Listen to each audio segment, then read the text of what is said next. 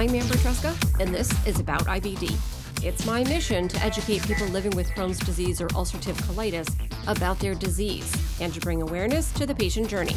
Welcome to episode 109. This podcast is part of the American Gastroenterological Association Colitis Conversations program. For an unpredictable condition like IBD, setting goals is an important part of managing the disease. Getting symptoms under control is significant because it allows people to get back to their lives.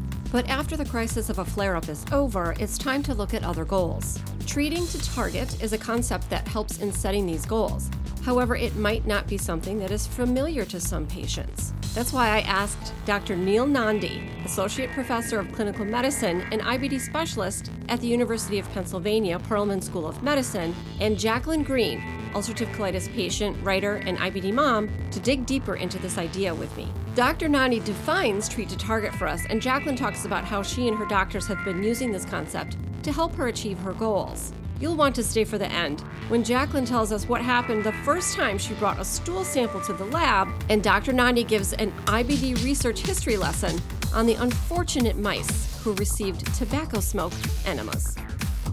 Our topic today on this colitis conversation is treating to target, something that probably a lot of people have not heard of, and so we want to dig into this deeper and explain what it is. And I have two guests with me. I have Jacqueline Green. It's such a pleasure to have you finally on the line, Jacqueline, since we've been corresponding and talking via social media for a long time, actually. Yeah, it's been years. Thank you for having me, Amber. And then we have an About IBD favorite. Dr. Neil Nandi is with us again today. Thanks so much, Dr. Nandi, for coming back on About IBD. Absolutely, Amber. Thanks for asking me to come on. I'm excited. Me too. So, treat to target. This is something that people with IBD and their IBD teams need to think about in terms of treatment. But first of all, I want to understand what that means. So I wonder, Dr. Nandi, if you could tell us, what is treat to target in terms of IBD? Sure. So treat to target means that doctors have certain goals of care when it comes to helping a patient with inflammatory bowel disease feel better and get better. And it's important that patients know what those goals are. So doctors say treat to target because they're checking certain markers of healing, different markers, and then they adjust the treatment to get to those targets. That's a really concise explanation. I love it. And how do you work with your patients on a treat to target goal? So, I begin by explaining, what's the point of treatment, right? We have short-term goals and we've got long-term goals. And Jacqueline, no doubt, I'm sure you can relate to this too, right? As a patient, we don't want symptoms, right, to hold us back from life, right? So we don't want flares. Absolutely. And so it's the short-term goals of making sure we're in clinical remission. But then there's some long-term goals that are really important. And that is that we have gut healing, that the lining of our intestine is totally healed. The lining of our intestine is called mucosa. So we call it mucosal healing. And how might I know that the inside lining of your colon is healed? Well, I have to look with a colonoscope. Jacqueline, do you like colonoscopes? Oh, dude. I enjoy them, sure. Yeah, who doesn't? Yeah. The sarcasm is just dripping, yes.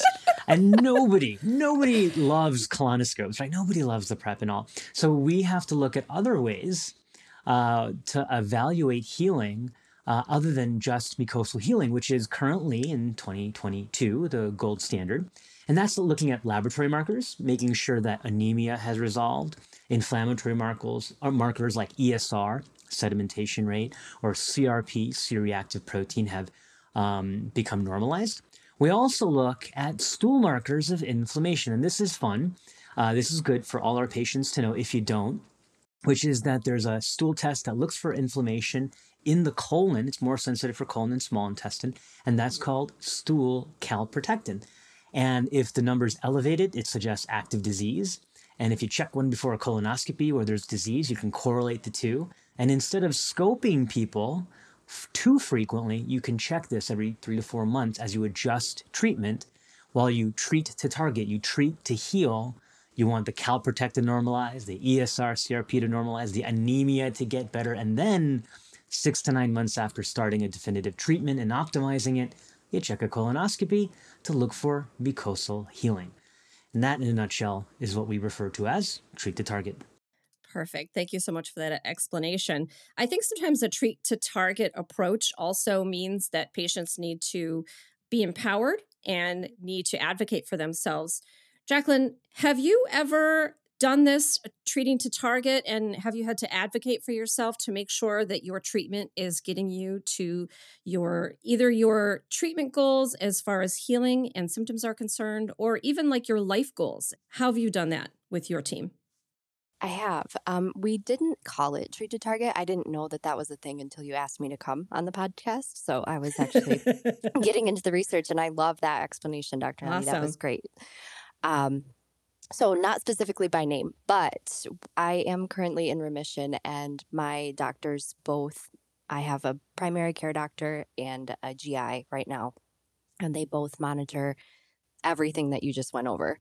And I have a colonoscopy this year, so I get to go through the joy of all of that, monitoring mucosal healing and making sure that everything is still on target. I've been in remission since I was pregnant with my daughter, so it's been monitoring for the last 3 years. So my treatment goals have definitely changed over time as my life has evolved. When I was diagnosed with ulcerative colitis, I was 24, and I had just started my first big girl job. And I was moving in with my boyfriend and, you know, living the 24-year-old life, going canoeing and kayaking and doing yoga. And I could go to the beach whenever I wanted. You know, I was enjoying everything. My goals at that time when I was starting to have symptoms were to stop having these symptoms. I wanted to stop running to the bathroom. I wanted to stop bleeding. I wanted it all to stop so I could just go back to being 24 and having fun. And now I'm a wife and a stay-at-home mom, and that last role is the most important thing in the world to me. So right now my treatment goals are around having the energy and the presence to care for my daughter and to monitor any symptoms that might come up and get them before they get worse and stay in remission. Mm-hmm. You know, Jacqueline, I got to interject. I love how, you know, you talked about all the things that you did at 24, what you're doing now as a mom, right? And as we go through life, right, our priorities change. What gives us self-fulfillment and enjoyment out of life changes, right? But it's that's extremely important. So like in clinic, when we do like clinical trials and we're examining patients, or we're just doing a regular history, right, with a patient, we ask the same boring questions, right? And to our listeners, how many times has your doctor asked you annoying questions about your bowel movements, abdominal pain? How many times do you go? How much blood do you go at night, et cetera, et cetera? But there's so much more, right, that's missed in these clinical trial scenarios or questionnaires or the basic H&P of a patient in the visit. And so I think it's really important that, you know, docs or patients relate to their doctors, right? That, doc, my disease is preventing me from going canoeing or taking care of my baby or whatever it is, right? And I think that's a really easy way to help people gauge whether they're excelling, you know, and that their disease is working. And I say this because I think if there's clinicians listening to this, it's a really easy question to ask. And I also have found some of my patients, sadly, have gotten used to their symptoms. And so maybe have made compromises. And so they may not know it, right? It's just taken its toll over time. They're like, well, I used to do that, but I don't do that anymore. And you ask a little bit more like, oh, well, that sounds like a great hobby. Why don't you collect stamps anymore? And just kidding. That's not a great hobby, but I don't know what I'm but I'm just, you know, there's so much more interesting stuff to do. But my dad was a stamp collector. I never got into it. But oh, okay. But, I was going to say, I have a little friend who's a stamp collector. So, you know, no, I'm just joking. It's just for laughs, people. No hate mail. But no, you know, like it's, you may lose touch, right, with that. And so sometimes that's something that we need to tell our docs, and doctors or clinicians need to ask their patients, like, what is this disease preventing you from doing? And maybe that's our goal. When you tell me you walk back in the door and you sold a stamp for $500, we high five. Absolutely. I mean, it's about being honest first with yourself and figuring out what a good day looks for you, like what makes you feel alive and human, and then talk about that with your doctor. You know, before you go to the appointment, think of what those things are. And if you want to get back to that, those are your goals. You know, you have to take an active role in knowing yourself in order to take an active role in your care. Jacqueline, did you ever have one of those light bulb moments when you realized that you needed to take control of your treatment goals and advocate for yourself in a stronger way than you had been doing? Yes, absolutely. So the big light bulb moment for me was when I had to search for a new primary care doctor. And my primary care doctor left the practice, and I was told I was going to the next one that was at the practice, a newer person. It was someone who'd actually been there for a long time. So I got switched. I went in for a physical. I had just been diagnosed with UC about 2 months ago, so I knew that I needed to build my team. I knew I needed support. I had no idea what I was dealing with. And so they had me get in a gown. She brought in the medical student, which normally I'm totally okay with. But this time I wasn't asked. I don't know if at this office it's just standard that they just, because I hadn't been in a while. Like I said, I wasn't really a patient of any sort before I got diagnosed. So I'm not sure about that. But the medical student stood in the doorway and the doctor came in. She introduced herself and immediately opened my gown. I sat on the table, and my gown was open, and she immediately was barking out statistics to the medical student, whatever my heart was, my lungs, etc., as she's like feeling things and going through. And I felt like a timestamp. I did not feel like a human. I was sitting there, and I'm like, I'm Tuesday at 2:00. She's marking the boxes, and I'm Tuesday at 2:00. I'm not Jacqueline, who just got her first big girl job. I'm not Jacqueline. And finally, she finished doing what she was doing, and I'm pretty sure I was just in shock that it was actually happening. But as she's washing her hands, she looked over her shoulder, and she said, "So, what are you doing here?" And I remember shaking my head like I was dreaming, and then being like, I was recently diagnosed with ulcerative colitis, and my doctor left the practice, so I'm looking for a new primary care doctor to try to build my team so I have the support that I need. And I will never forget it. As she looked over her shoulder at me, she said, "Well, that's stressful." And that was the end. She asked me if I had any questions, and I just looked at her blankly. I know there were a million things I could have said, but I said nothing because I was just shocked. And I got in my car, and I left, got in my car, and I was like, "Can I switch doctors? Do I have the ability to choose my own doctor?" I'm like, "How do I even start doing that?" And this is 2013. You couldn't quickly Google anything from your phone. Maybe if you had like the internet on your phone back then, but I didn't. And back then, and I was like, well, I'll call my insurance company. Maybe they can tell me. And that was my first step into advocating for myself. I called my insurance company. I found out that yes, I do have the ability to choose a different doctor. And they sent me a website that I could choose one from. And that was where I took the next step. And I found the absolute best primary care doctor. She could be listening to this. I know she does. If you do, thank you. You're the best. Yeah.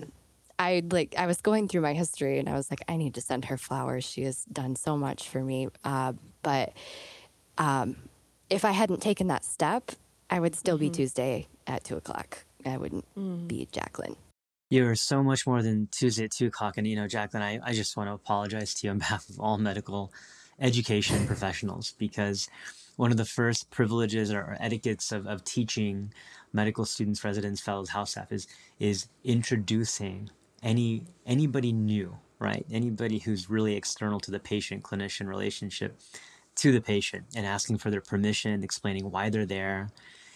And, of course, above all else, talking to you not as Tuesday at 2:00, but as Jacqueline, and I'm so sorry that happened to you. You should never have to tolerate that. And I know you never will. And I'm glad that's probably the biggest thing of all this entire talk is, right? What you have said, advocate for yourself. You're your biggest advocate. Right. Yeah. And thank you for saying that. I mean, that you didn't need to do that. And I know a majority of doctors are not that way. it was just, it was my awakening moment, and I will never forget it, that's for sure.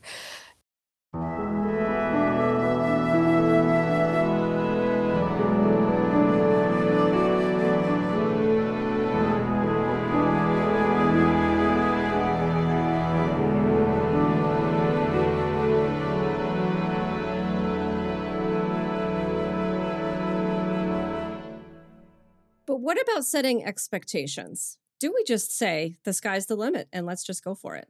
I think first off, in terms of setting expectations, it's really important for me as a doc to tell my patients not to compare themselves to someone else.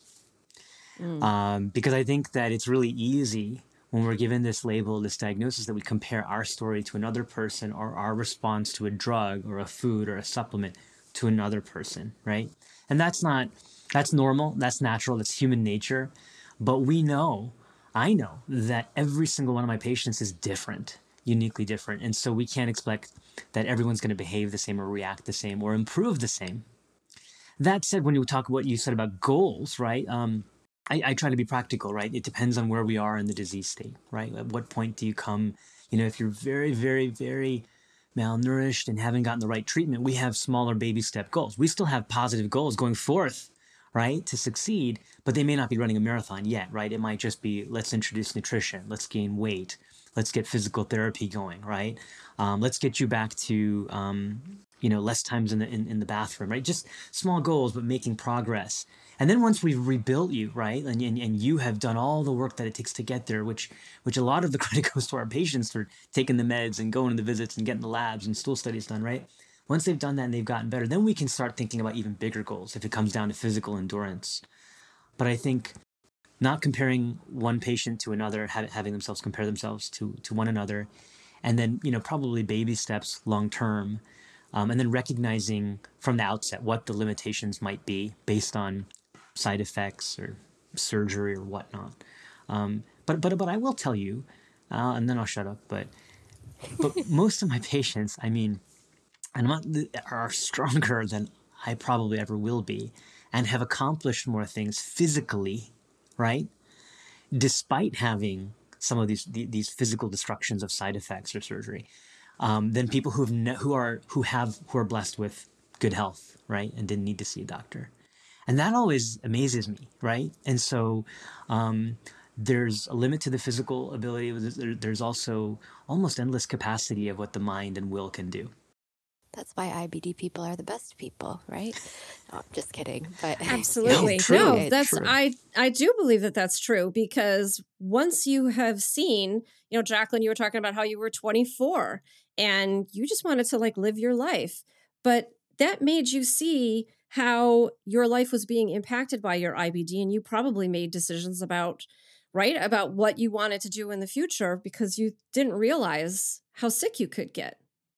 Yeah, absolutely. I mean, 100%. It was, and even just the adjustment of realizing that I wasn't probably going to be able to do some things, or at least not on the agenda that I had originally planned. I had to go through that. I mean, it is a tough process, but you grieve it and you get through it and you keep going. Like you said, Neil, that you take one small step at a time. It's so uncomfortable not to call you Dr. Nandi, but I will call you Neil. Call me Neil. Hey, you. I've responded to worse. Don't worry. Neil's good.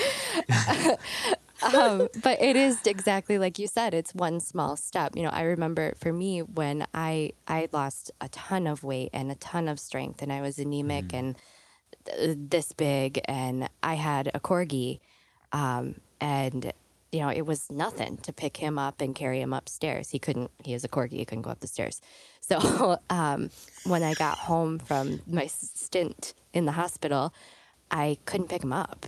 And so my goal became getting strong enough to pick my dog up again. And then from there, it was, can I do a plank? Can I get back to yoga? Can I make it this far without running to the bathroom? Can I, you know, et cetera. It goes on from there for individualistic, but it's like you said, the disease is different for each person, and you have to look at each person in those small steps. But look, I mean, you illustrated beautifully, right? You said you came home from the hospital and you made small incremental goals that you accomplished.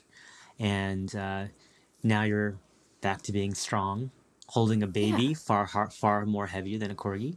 But no, I mean, I think that's I think important. And Amber, I'm glad you asked the original question, because I think sometimes from what my patients have told me that they look at what there's, if they're not well and they're flaring, they look at how they are now in that moment and they're comparing their old self when they were healthy, right? And they're like, they're impatient, understandably, every right to, impatient to get there. And when they realize that, oh, I'm too weak to get to that point, it feels so depressing. Absolutely. You know, it's a heavy weight. It's frustrating. But I think redirecting and saying, no, I will get there. It's just going to take steps to get back up there, incremental steps, just like you did, Jacqueline. And you will. Right. And some days it's just getting out of bed. You know, that's one step. Yeah. And it doesn't have to be every day you're getting stronger. Some days you got to wait and then you'll get stronger again. So Jacqueline, was there a time when you had a goal that was just a little bit out of your reach? And what did you do to sort of get around that and get back on track mentally and physically? I think, well, okay, let me start with when I was initially flaring. When I first was diagnosed, I continued to fail at every treatment. I wasn't getting any treatment goals accomplished. I wasn't getting anywhere. I was going backwards. And eventually I was able to get there and get stronger again. It was just about finding the right care team and the right treatment and the right approach. And then again, more recently, treatment goals change. And when we decided to discontinue the use of my biologic, I was, at the time, I had been in deep remission for a long time. It had been, I want to say like 4 years at that point, and maybe 3 years. And I was having a hard time with the travel to my infusion center. It's about an hour and a half away, taking the time off work, and recovering. The side effects were getting worse. So I was having a hard time with it. And my mental health wasn't so great. We had also gone through a miscarriage, and I was just tired of everything and I wanted a break. And my doctors knew everything. And we all knew that there were cases of people coming off of their biologics in deep remission and staying there. And the goal was that I would be one of them. And so we all got on the same page. We all talked and we were monitoring, and I continued to do the blood work and the stool samples and everything needed. And it was great for about 6 months. And then some symptoms started showing up. And the plan was that I would immediately contact my doctor, which I did. So immediately I contacted my GI and we started the testing. I think I had been scheduled, I think it was 2 months out at that point for lab. So they just pushed it right away. And then got it in, and there was just a little bit, a sign of slight inflammation in my blood. So then we decided to schedule a sigmoidoscopy, and we scheduled that. And then I found out I was pregnant a few days before the sigmoidoscopy, and my symptoms stopped. So, I mean, I know this is not common, listeners, not a common thing for pregnancy. Please don't use this as an example. Right. This is just goals changing. We should all just get pregnant. That's what we should do if we're not feeling miracle. Well. Not common. But I did go here. Here's one that maybe you won't want to go through this. We ended up doing the procedure. Awake, no medication, nothing. So if anybody wants to talk about that, I've had a few of those. Yeah, it's not so bad. It's not that bad. And I was in great care. They were amazing. But the nurse, before they took me back, she's like, "What? You're not getting put under?" I'm like, "No." So that used to be the way, the standard way. You know, no sedation, and a flex sig can be done gently, nicely. You know, within reason, you know. It can. Yeah. But not something we love. I mean, I mean, everyone does love like the groovy drugs, and when we can give that, we try to be humane. I think that's appropriate too. Yeah, but I'm glad I think it's more mental than anything else. Yeah, they were very soothing, and somebody actually came in because they thought I was asleep. Somebody actually came in the room to like talk to the doctor, and the doctor was like, "You got to go." Like, she's awake. And they were like, "Oh," so. Funny things happen. But anyway, after the procedure, there was no signs of inflammation. So whatever happened, my body is cooperating still. Good for you. Good for you. Yeah, it's been great. And we continue to monitor. And so that's kind of the treatment goals still are monitoring. And like I said, I have a colonoscopy again this year. We'll make sure that everything is still healing and good to go. That is my treatment goals. We achieved them, we didn't. We achieved them, we didn't. We adjust and make changes as needed.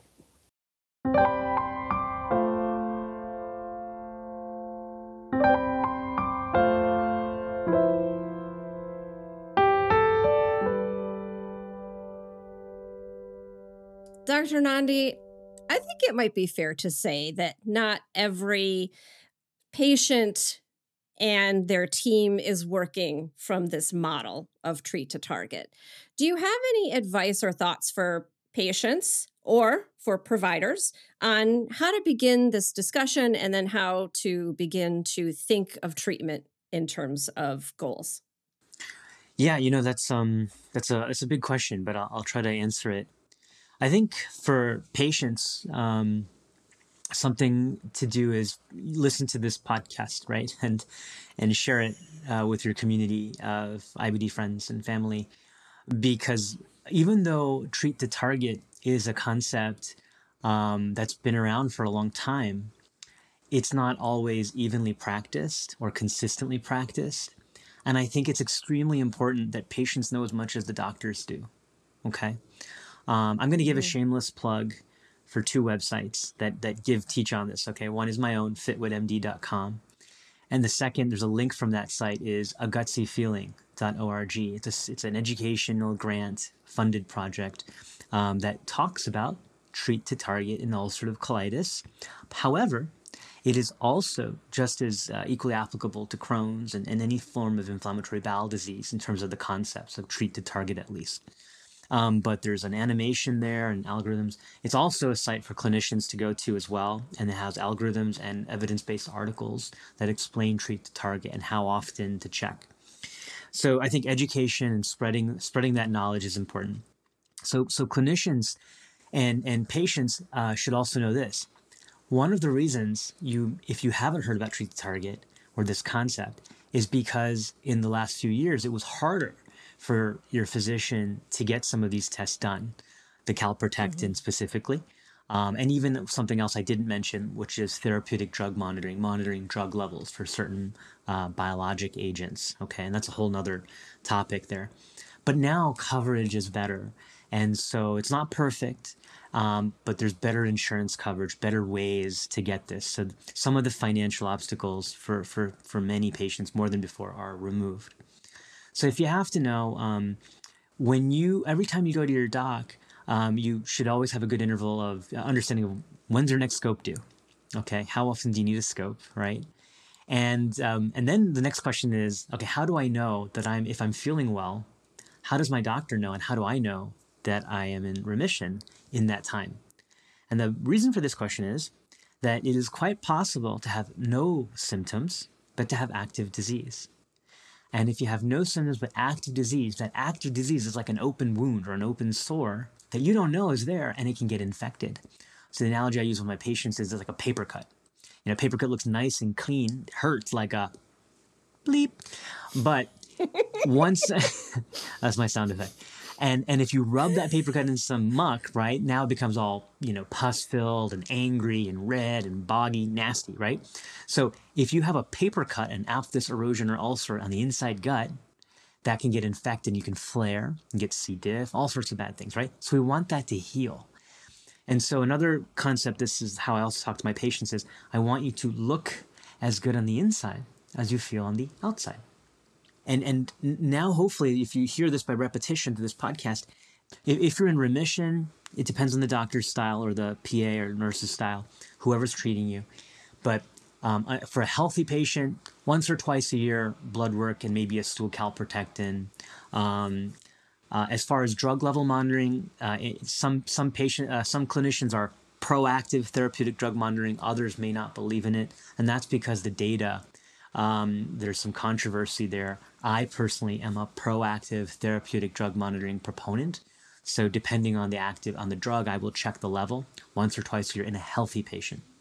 Now, if you're flaring or you're not doing well, then at a minimum, you're probably going to get blood work, stool calprotectin 2 to 3 times a year, if not 4 times a year or more, whatever it takes to actively see that you're getting better or getting worse. Now the question, another question is, how soon can you expect remission or a response, right? And that kind of depends on the medicine being used. They take anywhere from 3 to 8 to 12 weeks to show a response. Big range depending on the agent. And it depends on your biology and your flavor or type of Crohn's or ulcerative colitis or indeterminate colitis and how long it takes to respond, okay? So it can take time. Now, here's the other thing to know. Let's say you feel better. You can feel better before the tissue has had time to heal. And this is called tissue lag, okay?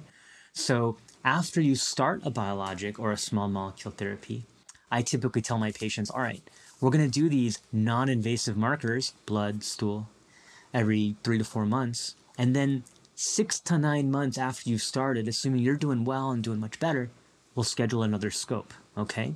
Could be a FLEX-Sig, could be a full colonoscopy to confirm that the tissue looks as good as the numbers and you clinically suggest, okay?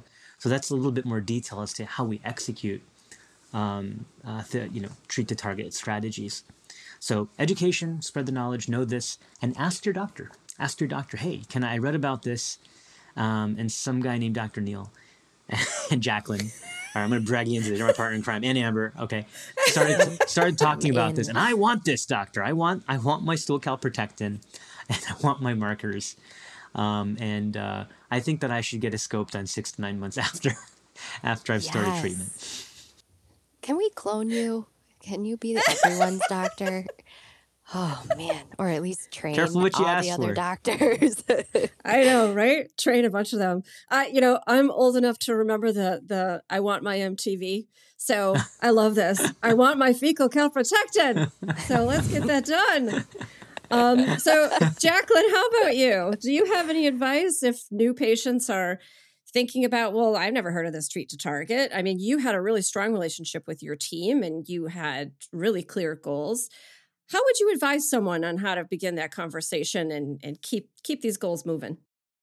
Well, I mean, I have a great strong team now, but I didn't initially. And, it took a while to get there. And you have to speak up for yourself. You have to remember that this is your body. And it deserves to be treated well, and it deserves to have a life. It's yours. It's you. So you need to ask the questions. My advice for talking to your doctor would be to remember that your doctor is your partner.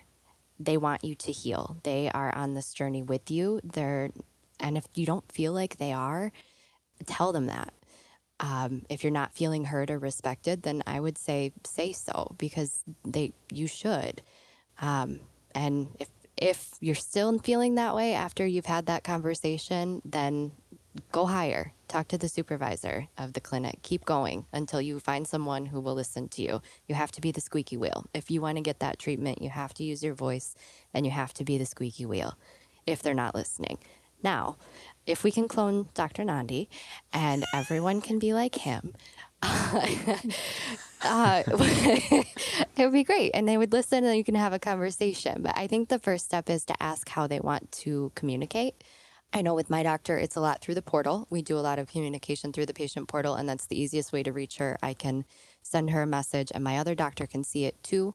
So I can say, "This is what's going on. I need to come in." Blah blah blah. Some doctors prefer that you contact their nurse. Some prefer that you call and leave a message and they'll call you back. There's lots of different ways of communication. The first office that I visited when I had UC, I would hold for 2 hours before I could get in touch with someone. And I didn't know any better on how to reach people. When I was first diagnosed, I was brand new to being a patient in general, and there was a lot to learn. But you have to take an active role, and you say, you tell them at the appointment, I waited for 2 hours. What's a better way to communicate with you? Is there a better way? If there's not, maybe you find another doctor. If there is, then let's do that. Finally, I would say for yourself, when you're making the goals, be honest, and then you have to keep those appointments and take the medication, follow the plan. If there's a problem, bring it up. You can't just assume that the doctor knows or that they've seen your labs and know exactly what's going on with you. Because like you said, you could be appearing great on the outside and completely different on the inside, or vice versa. Maybe you're not where you want to be. So yeah, I just think you really have to use your voice and speak up for your body, or who else is going to do it?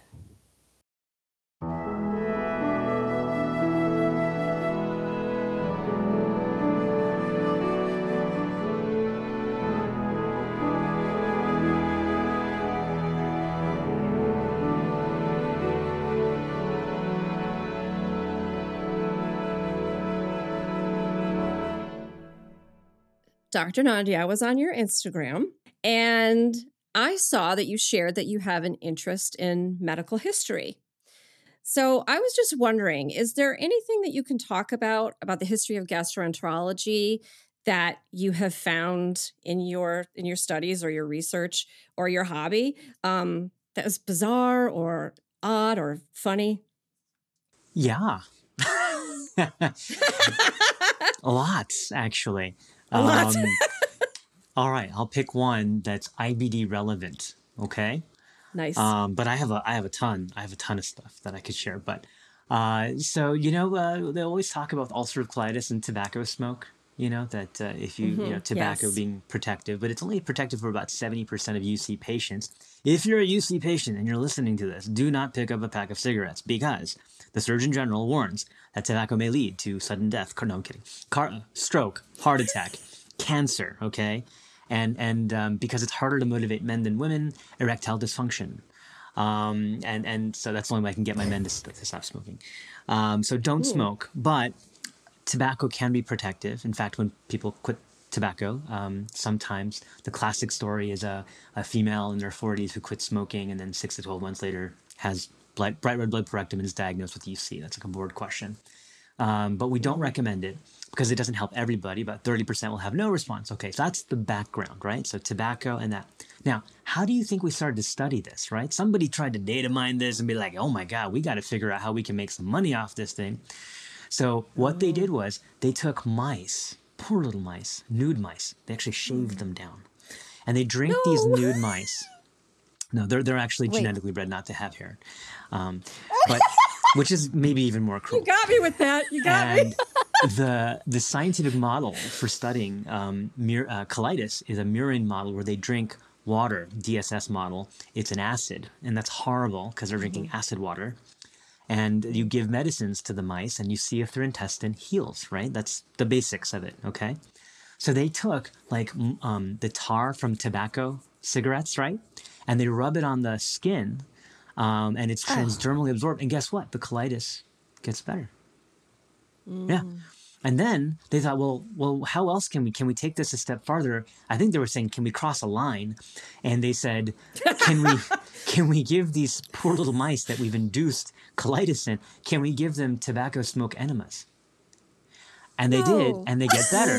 Now I would not want to be the lab technician, literally blowing little tobacco smoke into the anuses of these poor mice, but you get the visual, right? My jaw is on the floor. And but bottom line, they could not ever isolate. This is going back a couple decades ago. What the magic molecules or combination of molecules that was protective to induce remission in UC patients, and so it's still a medical mystery. We still, again, do not endorse tobacco smoke for UC, and again for Crohn's patients, it makes Crohn's worse. So don't do that. So many reasons not to smoke.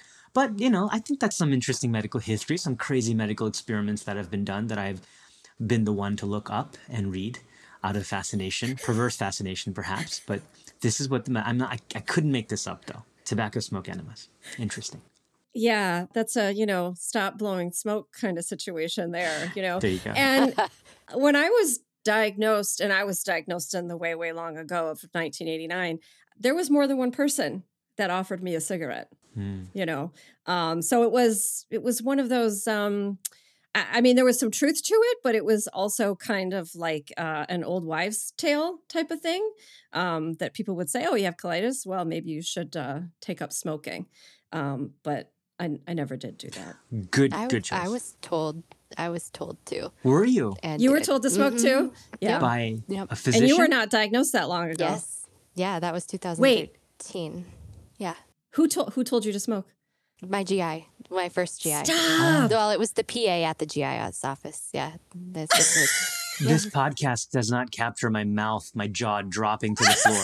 I mean, you did it to me with that mouse story, so I got back. You got me back. You got me back, Jacqueline.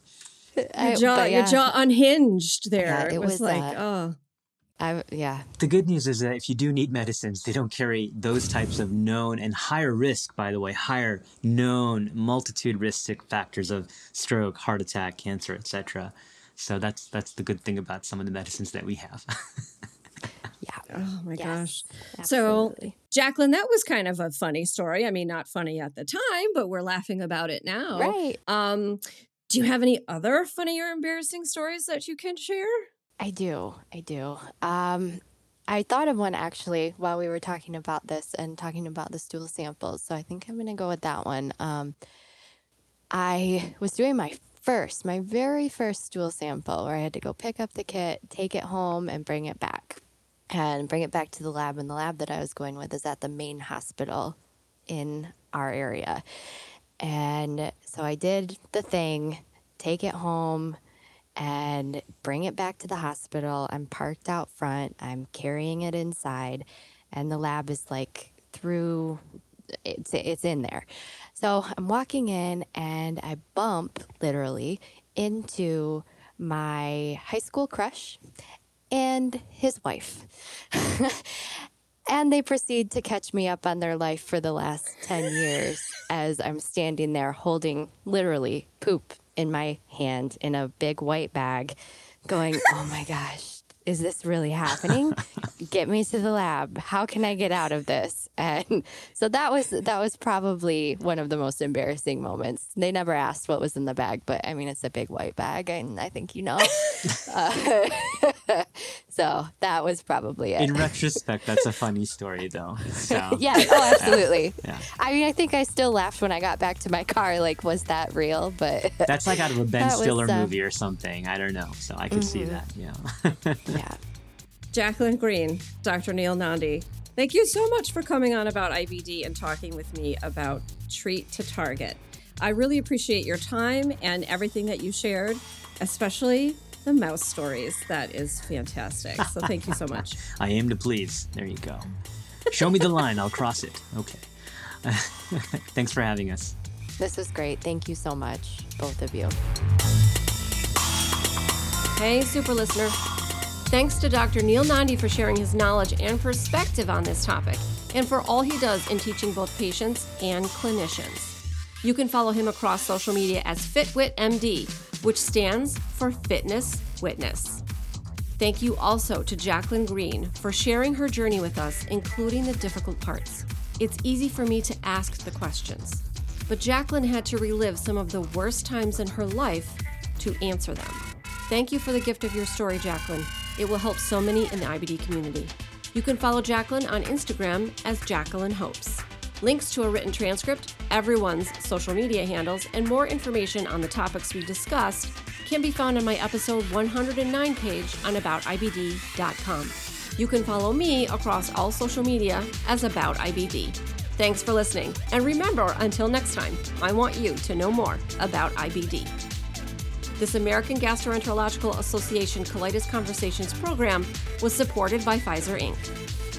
About IBD is a production of Malintel Enterprises. It is written, produced, and directed by me, Amber Tresca. Mix and sound design is by Mac Cooney. Theme music is from Cooney Studio.